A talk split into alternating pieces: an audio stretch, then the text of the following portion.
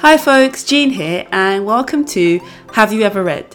So, I told you I wanted this to be a global podcast which represents the different voices of the worldwide church. So, this month, I'm pleased to announce I'm speaking to my friend Hannah Rose, who is a Messianic Jew, about Jordan Raynor's book, Redeeming Your Time. I'm going to try something a little bit different this month.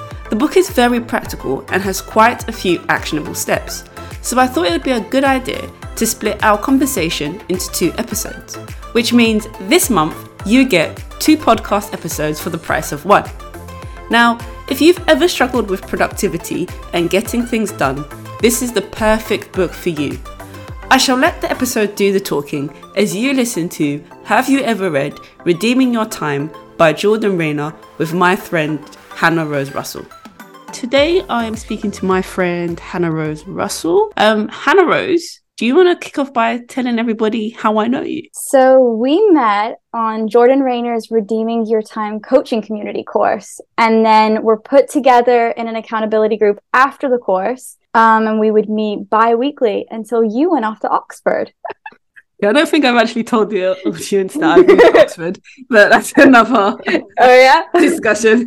so, you've already mentioned this Redeeming Your Time community, and we'll go into a bit more detail about that. But that's a nice segue into the book that you've chosen. So, do you want to tell the audience the book you've chosen and why? So, I have chosen Redeeming Your Time by Jordan Raynor. It's one of those books that I believe every Christian needs to read, not once, but multiple times. When I started reading it, I was juggling so many tasks, but getting nothing done. Then I went um, and started doing Jordan's principles and practices that he writes in the book and watched my product my productivity increase and learned how important my time actually is. And I think that so many people haven't grasped this message or this lesson in life and it's so helpful especially with this book because it takes you down the path of Jesus's time on earth and how he spent his time so that we can manage our time like he did and live more like him. So, this, I need to give a warning to the audience because this is a very different book from the books I usually have on the podcast. It is a Christian book, but it's very practical. It, as, as we discuss it, you'll see that yes, it's rooted in scripture, but there are more step by step guidance and approaches in this book than any of the other books that we've featured on the podcast thus far. So, just to the audience, just to warn you, it's a really good book. Definitely vouch for it. Before we dive in any further into the podcast and the books, I want to say that I'm really excited about having Hannah Rose on this podcast. She mentioned that we know each other from a community, online community. I think we met during the pandemic, right? The lockdown. Yeah. One of the reasons why I wanted to speak to Hannah Rose is because Hannah Rose is a Messianic Jew. And I've told you guys before that I wanted this podcast to be global, to have the voices from across the spectrum of the church. And I don't know about you, but Hannah Rose is the first Messianic Jew I know. So yeah, really interested about her story. And so I'm going to hand over and ask her to just give us a little bit of a background into her relationship with Christ and maybe then what it means to be a Messianic Jew. Over to you, Hannah Rose. okay, so yes, my heritage is Jewish. My mom's, all of my mom's family are Jews. Therefore, it descends onto me. So I was born a Jew. Um, but obviously, I believe in the Messiah. So in Western communities and everywhere, then I would be classed as a Messianic Jew. Though I do, I try not to go into denominations and things mm-hmm. because there's always something that di- like is wrong or different that I don't agree with in, in the denominations that can also cause controversy. So mm. I was born in Wales before America stole my beautiful Welsh accent, and my family and I moved to America when I was seven. But for the last 10 years, I've been living in Israel. And so when you say you're a Messianic Jew, that changes things on how okay. people perceive you here as well. As, especially, it's it's the same thing if you say you're a Christian here in Israel, they mm-hmm. go, "Oh, you're, you're Catholic." So both ways, I just say I believe in the Messiah. There's actually okay. a phrase one of my old bosses called me as Yeshuim, which right. I didn't really look at. Like I I looked it up a bit and I was like, that sounds about right because the mm-hmm. Messianics here also have a bad rep. And I don't, and then you don't want to associate with it because when you live in Israel, so you're surrounded by Christians, by Jews, by Arabs, and depending on what community you live in, you can be ostracized for your beliefs all the time. And so, for me, um, especially as we live right now in a Yemenite farming community that is right. full of Jews, um, and they are very, very religious. There are eight synagogues in one street because everybody wants to lead, so they just keep wow. creating synagogues. Um, and if they find out that you're messianic, they can get very, very upset because the messianics here try to take the Jews away from their faith. Okay. And they'll lure people in and saying, if you follow Jesus, you can eat pork. How about that? Like that is their main thing. And it's so sad to me when we first mm. moved here that that's what we learned because that's that's not what it should be about at all. It should be about be set free from religion and fall under the Messiah and and have a relationship with him. So yeah, so, so let me just ask you a bit about that. So obviously you said you were born into a Jewish family. Um, so how did you I want to learn a bit more about your decision to become to believe in Jesus Christ. Like how did that work given because mm-hmm. I always I know about it from like a Christian perspective, being brought up in a Christian home well you know what i mean by that um how how did that transition go for you so i was brought up my parents are missionaries so they were okay. already saved my mom was is obviously the jew and she grew up in school where she learned that if she was even to walk into a church she would drop dead because she's jewish like it's like um a vampire seeing sunlight okay. that right. kind of thing and so she went through a lot of identity crisis until she wound up one day walking into a church and seeing a Star of David on a shield, on an angel shield. And she's like, What is that doing in there? Mm-hmm. And she had a radical, um, like a radical encounter with the Lord. And then she met my dad in Spain. Um, and they got married. My dad, um, he grew up in a Baptist home, mm-hmm. um, but he was a Huckleberry Finn, very naughty, he was doing all sorts of stuff until God radically changed him too. So I grew up with two parents with radical testimonies in a home where God is at the center of our lives. We're seeing him work all the time.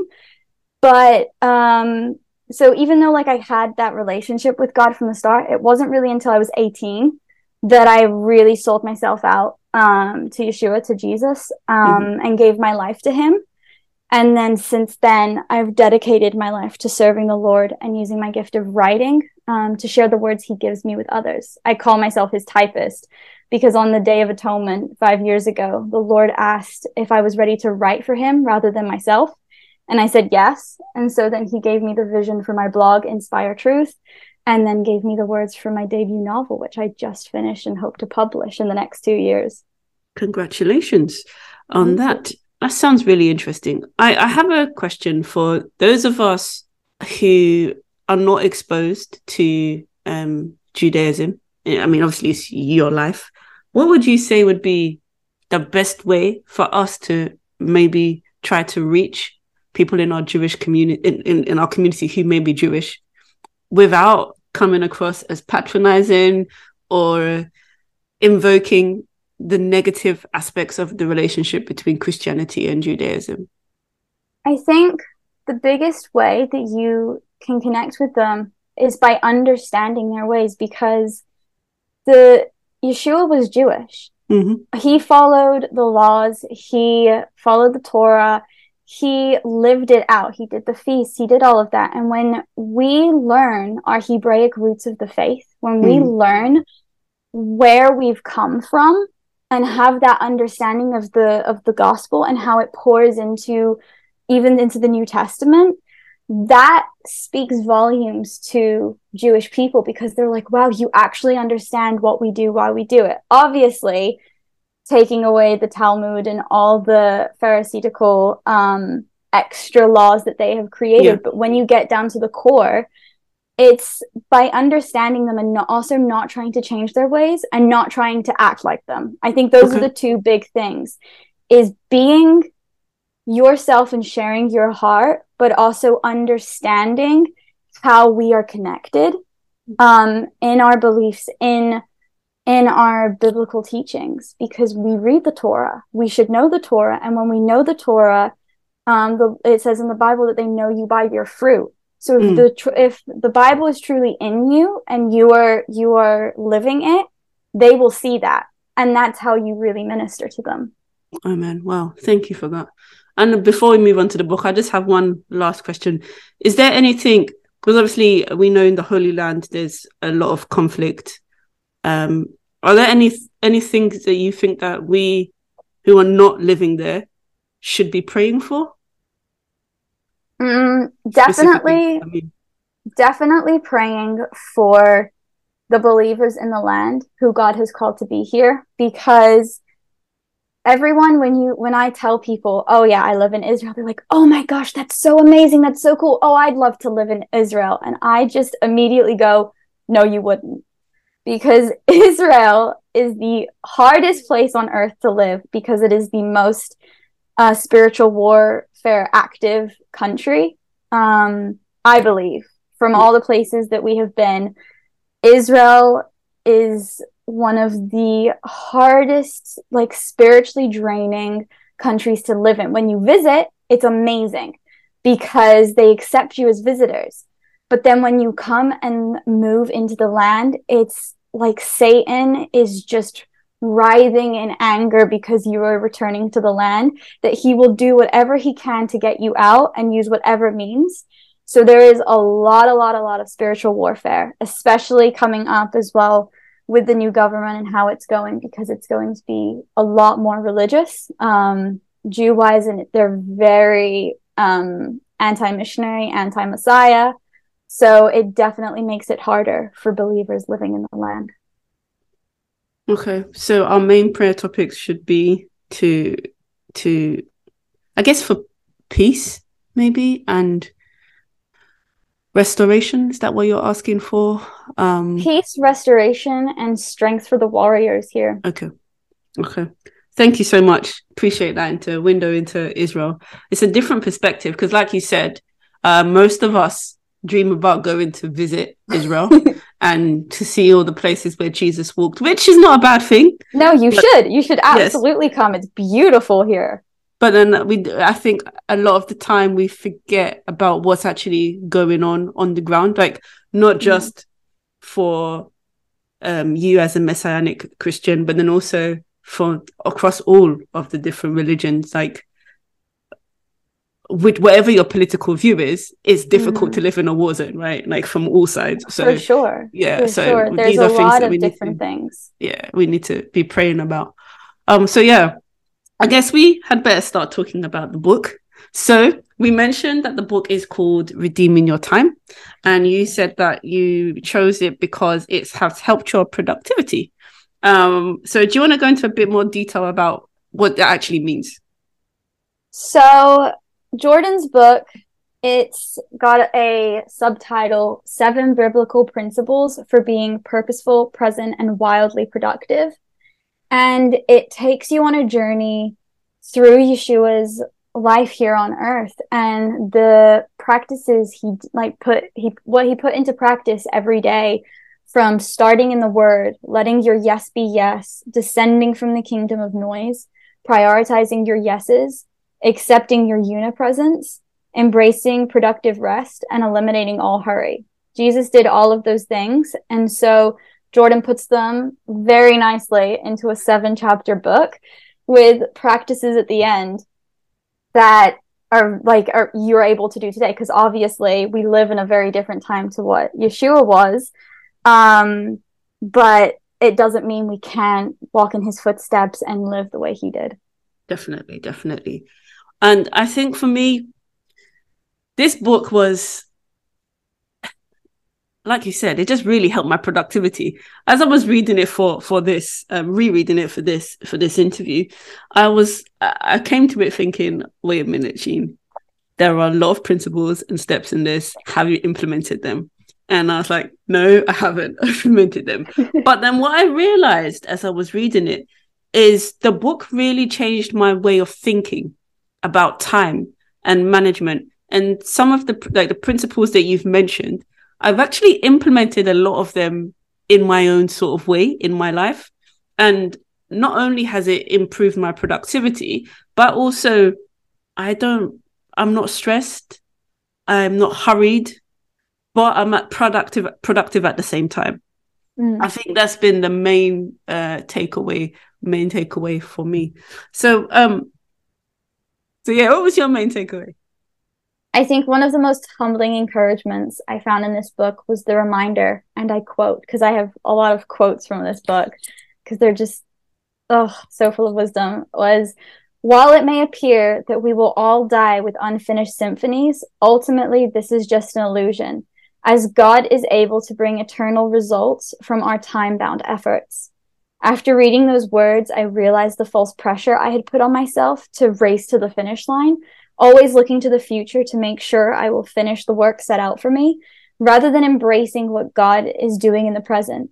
Once I realized that way, I noticed that my work um, became more meaningful and productive, and that I was no longer afraid that I would disappoint him or die before I'd completed the vision that he'd yeah. given me. Because that's one of my greatest fears is like, I have this work, I have to do it, I have to do it.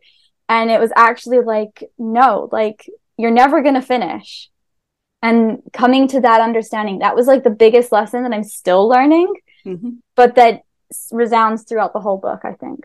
Yeah i think you've you've raised a, a key point here. So one of the things that one of the, the good thing that okay so the way jordan starts the book is is rooted in the fact that we uh, it's, it's a christian book right? So it's rooted in the fact that we are saved by grace. So it doesn't really matter how productive we are because at the end of the day god is not looking for our works. That's not what determines our relationship with him.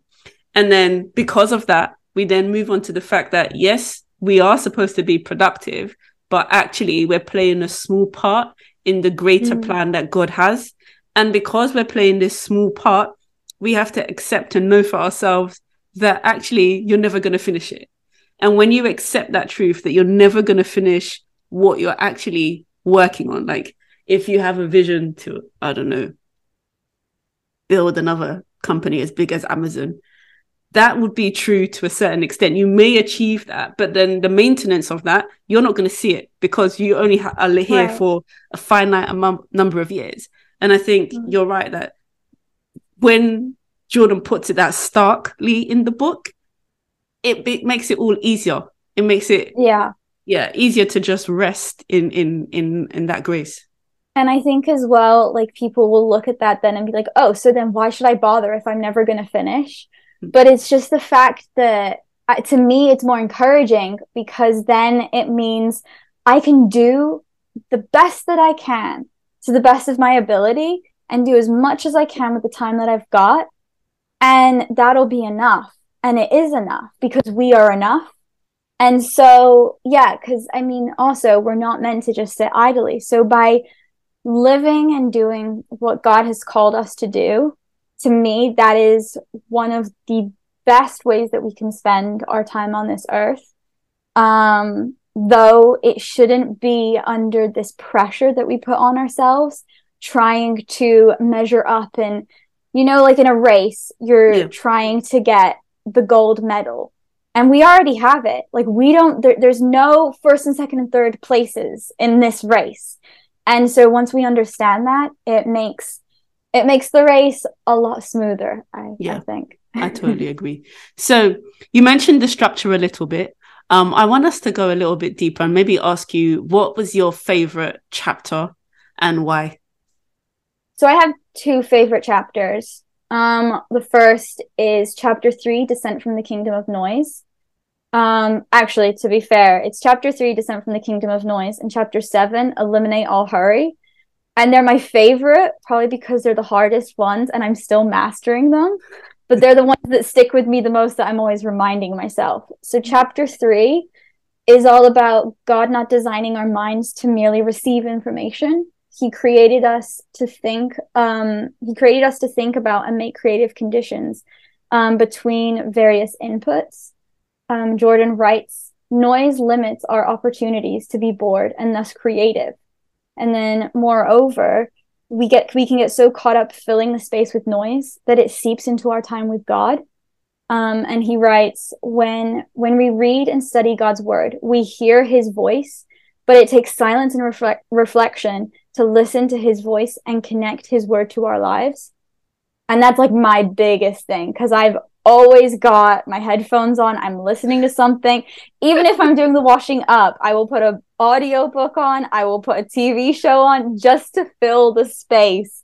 And it's so bad because the silence is important and we yeah. don't we don't do that anymore. Yeah, I think you know you're totally right. So this chapter is one of the chapters as I was reading it, rereading it, that I realized I've implemented in my life most. I think mm. one of the difficulties um, people have in becoming productive is there's so much information. We live in what they class now as the information age. And it makes it difficult for us to even sit down and just reflect. And also to not be distracted by all the stuff that we see. And it was refreshing to hear someone say, okay, you have a vision, you have a goal, you have a passion. Everything else is noise. It's not, I don't think it was in, um, no, actually, I think it is in this book, or maybe he said it on a call with us once. Um, when you're doing your to do list, he mentioned, I think he said that one of the ways he determines whether or not something should be included in his to do list is whether it adds up to his ultimate goals for that quarter. Yeah. And anything else is noise. And yeah. for me, that was extremely refreshing.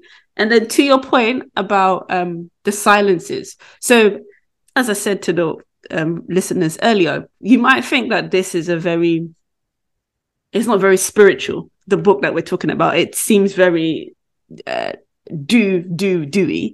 But one of the striking features that he raises in this in this um, chapter is about being still in the presence of God. Mm. Like it's actually a command for us from the Psalms to be still and know that He is God. And he mm-hmm. said something really amazing about quiet time.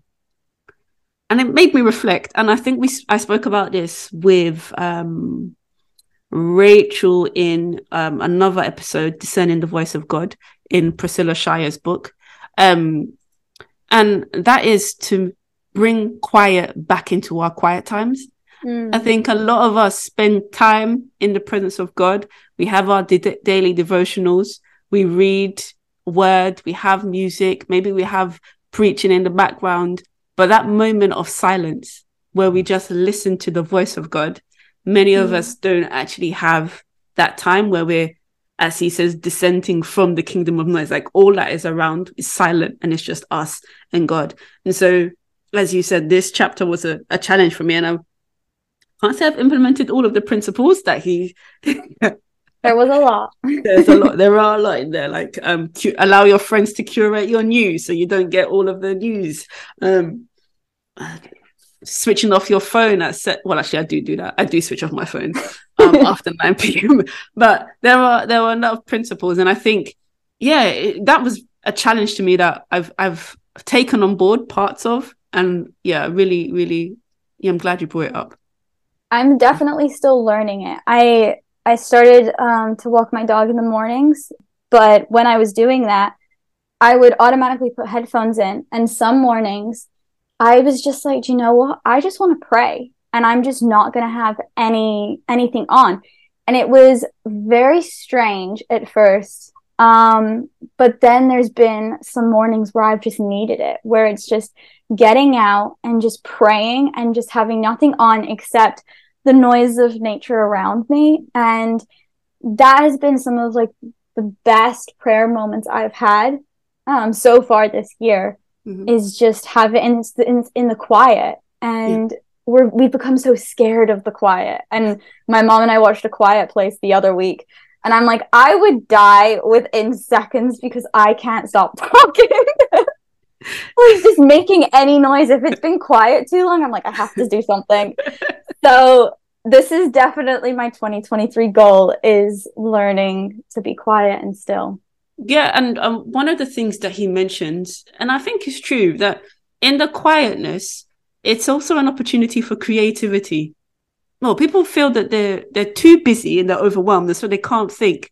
And he was making the point that actually, if you're quiet and you make time like you actually schedule quiet time in Mm. separate from your word time even like just time to think about well just to think right you'll become more creative so and I, and like you i've instituted more walks where there's nothing in my ears which is it's a it's a major change for me yeah.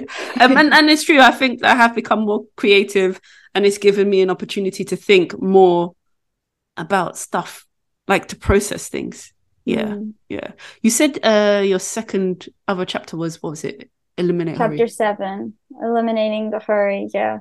And to talk a little bit about that Sure. There's a world of difference between being busy and being hurried. oh yeah And it's like and that's what he talks about. And he he quotes what I love about Jordan is it's it's never just his words. He uses other people's.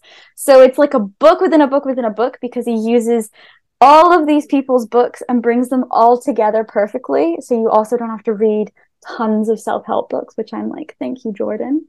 But um Matt Perman said you are satisfied with your day when there is a match between what you value and how you spent your time.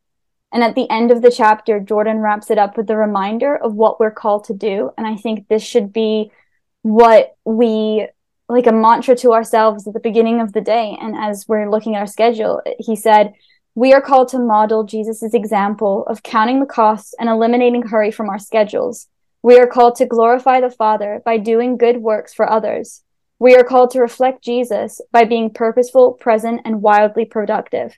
In short, we're called to redeem our time. So, so that sounds fantastic, but what does that actually mean to eliminate hurry? Like, like, I think he gives some steps, right, to to how you can Mhm. eliminate hurry. So, For sure. what does this mean? Well, for eliminating hurry, I think one of my best ones was his four questions of saying yes to opportunities and four questions to saying yes to favors. That was my biggest one because people bog up our time. Let's just be honest. I mean, I loved uh, Carey Nieuwhof said in At Your Best about when someone sends a text, they're doing it in their own time with no concern of yours. It's Wow. all in their timing. And so, with Jordan asking these four questions of whether you should say yes to an opportunity and whether to say yes to a favor is valuing your time and also valuing theirs so that you're not just saying yes to add more onto your buttload or bucket load so that um, you just get bogged down and then you can't actually fulfill the things that that you're supposed to. So by asking the or by saying the things that we are called to do when we are looking at are we trying to eliminate the hurry we can look at each thing saying right is this going to make me hurry and be stressed or is this going to remain with the peace and remain in line with where God is leading me in this season. Yeah. And that was a big takeaway for me from chapter seven. Very, very true. I mean, I don't even know where to start to unpack that. but um, so he gave the example earlier on in the book of Christ doing this as well. So it's true that Christ was available to people, but Mm. um, after he healed, I think it's in Mark chapter one, or could be Mark chapter two. Um, after he healed um, Peter's mother-in-law, um, the crowd gathered outside of Jesus of uh, Peter's house, and they were like, "Oh, come and heal us here," because obviously they've just seen um, Jesus is miraculous, and Jesus, oh, Jesus has miracles or could do miracles, but Jesus refused that because he was he had a call that he was focused on pursuing, and I guess Right. Jordan's point in this section is not that we are not supposed to be um graceful because of course there'll be Not opportunities. And he mentions this in the book where people may need our help and the spirit of god will lead us to respond to those people. But his Mhm. point here is that we should be a bit more um accountable of our time in the same way that we Right. budget towards our money we should also budget our time and i think that's what he Yes, talks I loved this that. here that you I know loved when he said that. you can't just keep saying yes to everybody because you actually have a limited amount of time. And Right. if you say yes to everything that comes your way, you're actually saying no to other things that you're doing. So yeah. Exactly. And it's also what are you saying yes to? Are you the best for it or are you just doing it to help someone else? Um like if someone I like what Jordan said, if someone was to ask him to build a tree house, he would say no because that's not his expertise. He would be terrible at building a tree house. And it's true because like we're supposed to be servants to one another and we are supposed that that's one of our main callings in the faith is to serve one another. But if it's for something that we really, really cannot do and we cannot um, do well, like we would just be hindering them, then of course we say no. And so it's it's learning that. And Jesus did it all the time. Look at all the times that he would just disappear. He would just go off from the crowds. All the crowds would be around him. I like to think that Jesus was an introvert like myself, that he just needed that quiet time to re energize as well because all those people around all the time begging and, and just at him all the time that he's just like no i need to be focused and like jordan says that starts as well with having that time with god and being still and and being before the lord um and asking him for the wisdom of what we're supposed to do rather than just going off like headless chickens wondering where like going here there and everywhere let's be purposeful practical and disciplined in, in how we're doing it. As I mentioned in the intro, the party doesn't stop here. In fact, I'll be back again next week with part two of the interview. I hope this has encouraged you to get the book and to start working through the principles if you struggle with time management and productivity. And in fact, even if you don't, because it's a really good book.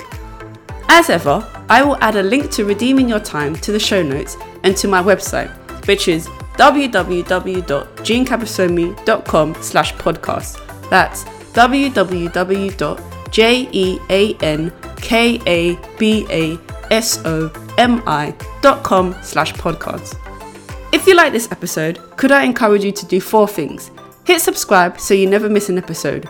Rate and review this podcast wherever you listen to your podcasts, whether it's Apple, Spotify, Google, Podcast Addict, Audible, or somewhere else. It really helps the algorithms get the podcast into the hands of other potential listeners. And lastly, can I ask you to share this podcast with anyone who might be interested in hearing about good Christian books? Well, that's all from me. Thanks for listening. God willing, I shall be back in your ears next week. Until then, keep reading and seeking the Lord. God bless. Bye.